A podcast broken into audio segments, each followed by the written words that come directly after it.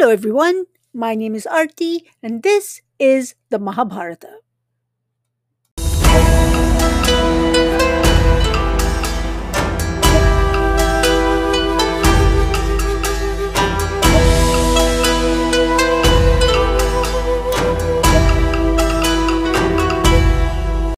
Episode 31 Magic Cows, Derelict Kings, and Pacifist Brahmins. Our last episode concluded with a backstory about Draupadi. Bhima has just rid the town of Ekachakra from the barbarous creature terrorizing it. Now, seeking to avoid scrutiny, our heroes have decided to leave. A wandering Brahmin has already intrigued them with his rapturous description of Princess Draupadi, but when Vyasa reappears to point them in the same direction, they firmly set their GPS for Panchal. Vyasa, moreover, makes some critical disclosures. First, King Drupad has organized a bridegroom choosing ceremony for his daughter. Second, Princess Draupadi is destined to be their wife. To explain how such an unorthodox arrangement might be, he tells them the story of an earnest young woman who'd petitioned the god Shiva for an especially gifted husband. But Lord Shiva is known to have a mischievous sense of humor. You want a man who's wise and warlike, strong and sensitive, not to mention with Hrithik level killer good looks? You're talking about five different men he promises her five husbands in her next life. Now, curiously, the remarkable proposition that all five brothers should marry the same woman sparks no consternation among the Pandavas. I mean, for a conservative patriarchal culture, this is pretty out there, right? But neither Kunti nor our heroes even blink. Hardly has Vyasa left than they're out the door, bidding hasty goodbyes, eager for their new adventure, which promises to be a thrilling one.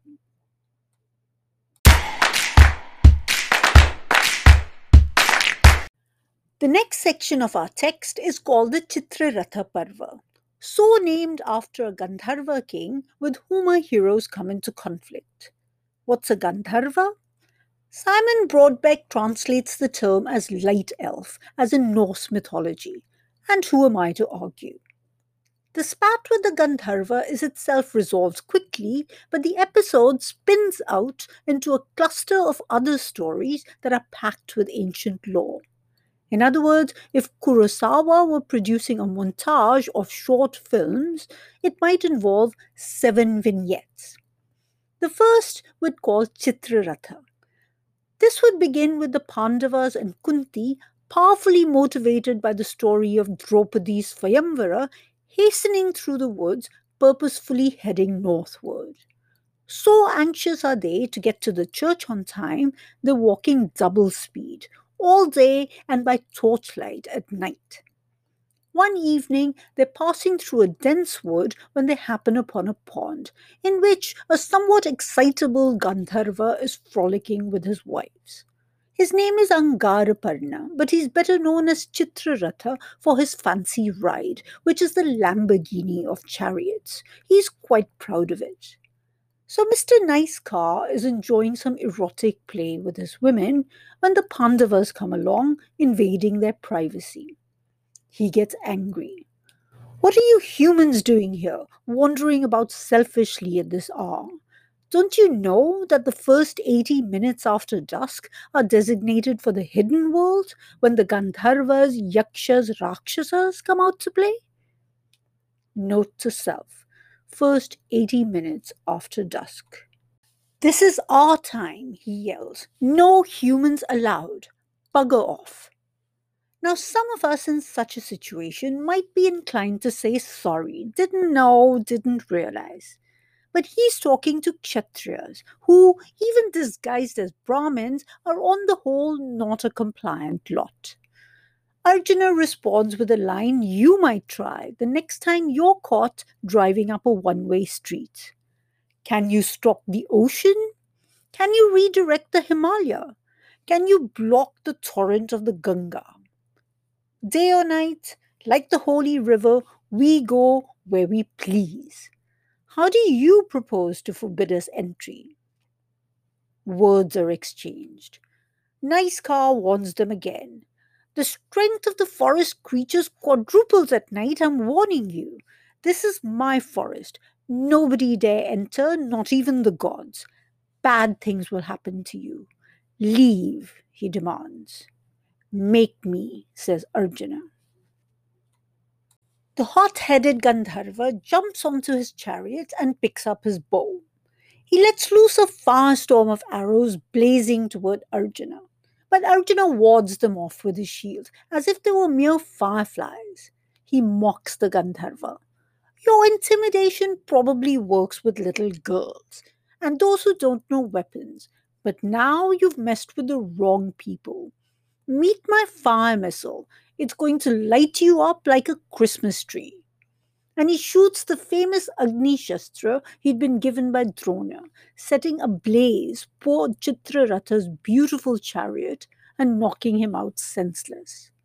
Stunned by the impact of the missile, Chitraratha topples face down. Showing no mercy, Arjuna drags him by his pretty locks, throwing him unconscious at the feet of his brothers.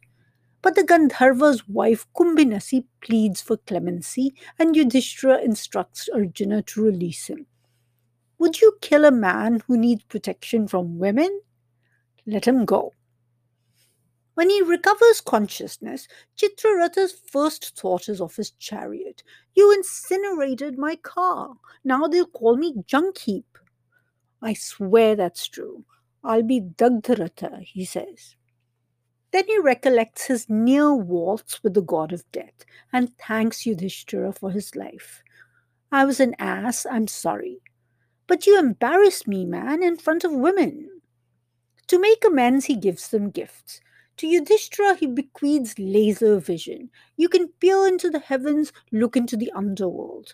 Normally, such capability would take you at least six months standing on one toe, but now it's my gift to you.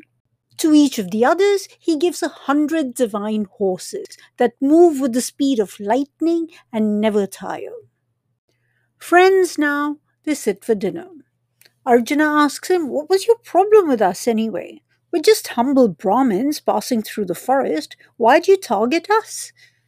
But Chitraratha knows exactly who they are. I know you, I know your entire ancestry. You're descendants of the great Tapti. Tapti? Who's that? The Gandharva responds by launching into a story.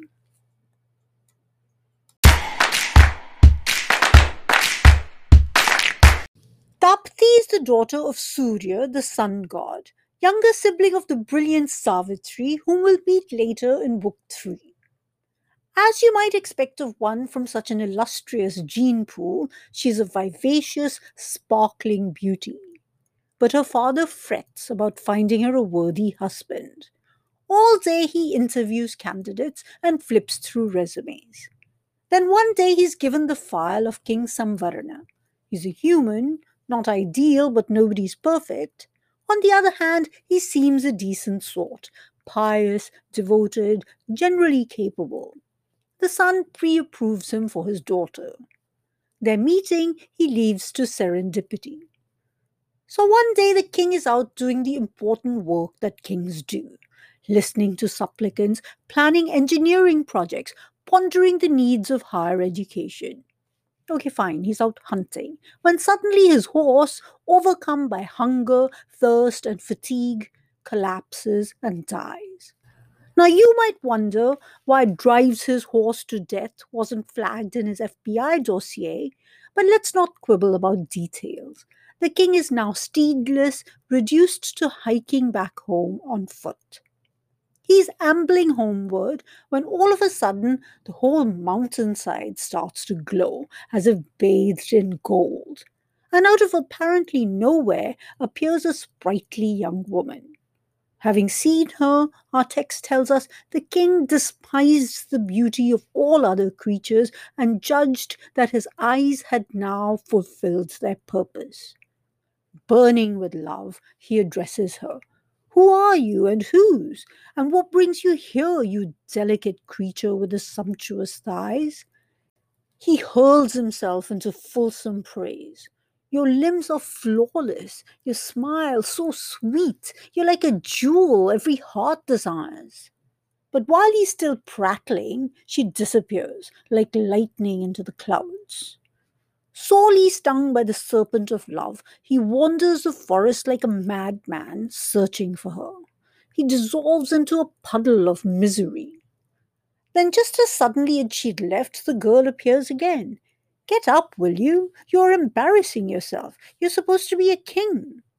But he's beyond caring. Love has pierced me with its sharp arrows. Love me as I love you. Don't be silly, Tapati chides him. I can't make such a decision on my own. My life belongs to my father. As a king, you should know this. Women have no independent will. I mean, we're taxed enough just deciding what to wear in the morning, which shoes go with what. Important matters are better entrusted to men. Go ask Daddy. He's the sun god. Scribbling down the address, Tapti disappears. The king collapses again. A search party comes to find him, but obsessed with appeasing the sun god, he shoos everyone away. Teetering on one leg, he tries a round of tapas, but quickly realizes that takes work. So he deputizes his priest Vasishta to propose on his behalf, and success. But then, so infatuated is the king with his new bride that he refuses to go home. Twelve years they honeymoon, while the kingdom suffers. No one collects taxes, criminals run amok. The rain god flatly refuses to visit, and soon famine is so widespread the god of death has to hire extra staff to process the incoming. Finally, Rishi Vasishta decides enough is enough and drags the king back. Tapati and Samvarna have a son named Kuru, who was one of the great kings of your lineage. You're called Kauravas because of him.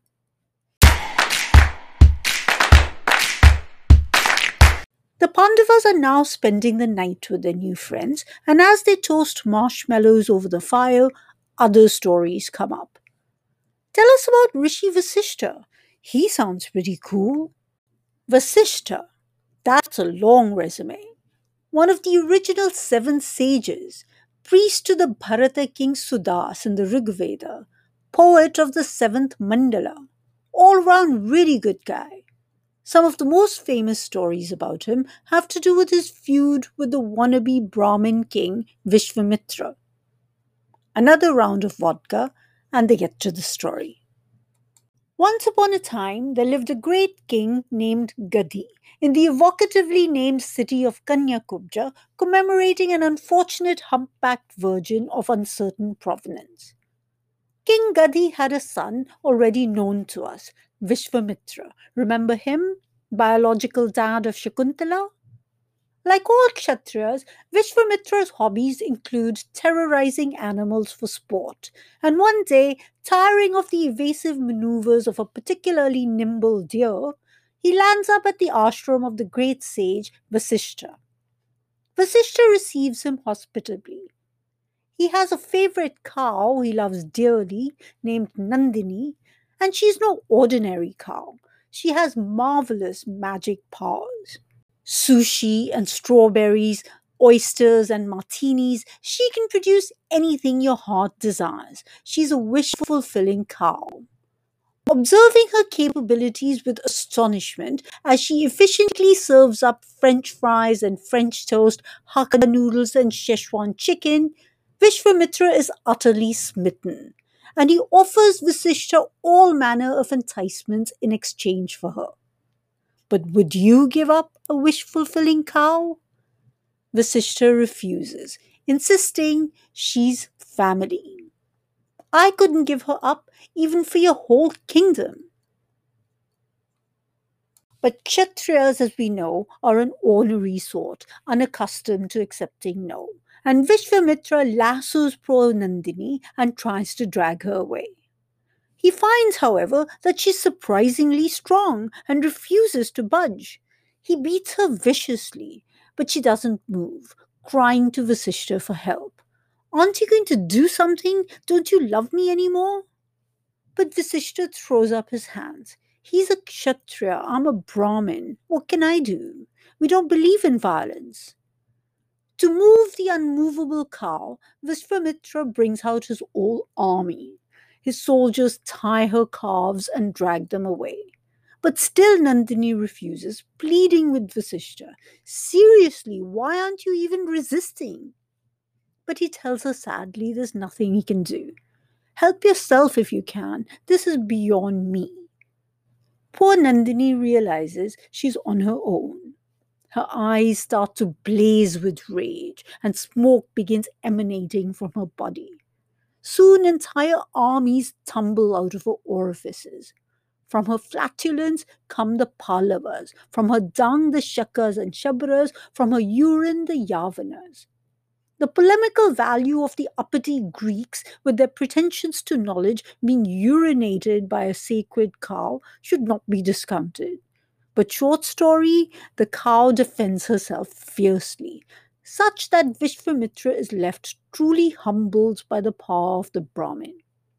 Angry, depressed, he concludes that Kshatriya power is only a crude, bumbling facsimile of the real thing, and he trains his sights upon becoming a Brahmin.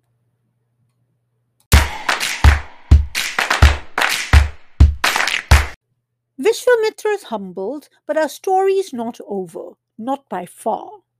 In our next vignette, we have King Kalmashapada, who's another study in obnoxious Kshatriya behavior.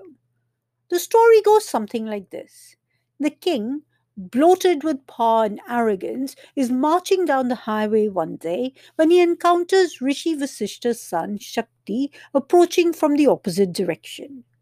The king orders the Brahmin out of the way. Somewhat passive aggressively, the Brahmin speaks to the king in a soothing voice, asking him to calm down. But he refuses to move.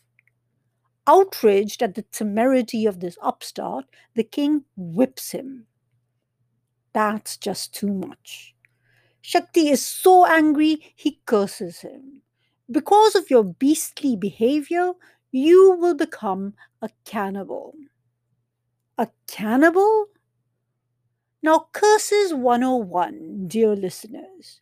When formulating a curse, try to avoid those that could come back to bite you, especially literally.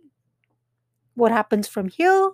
Let's find out next time if you join me for another episode of the Mahabharata.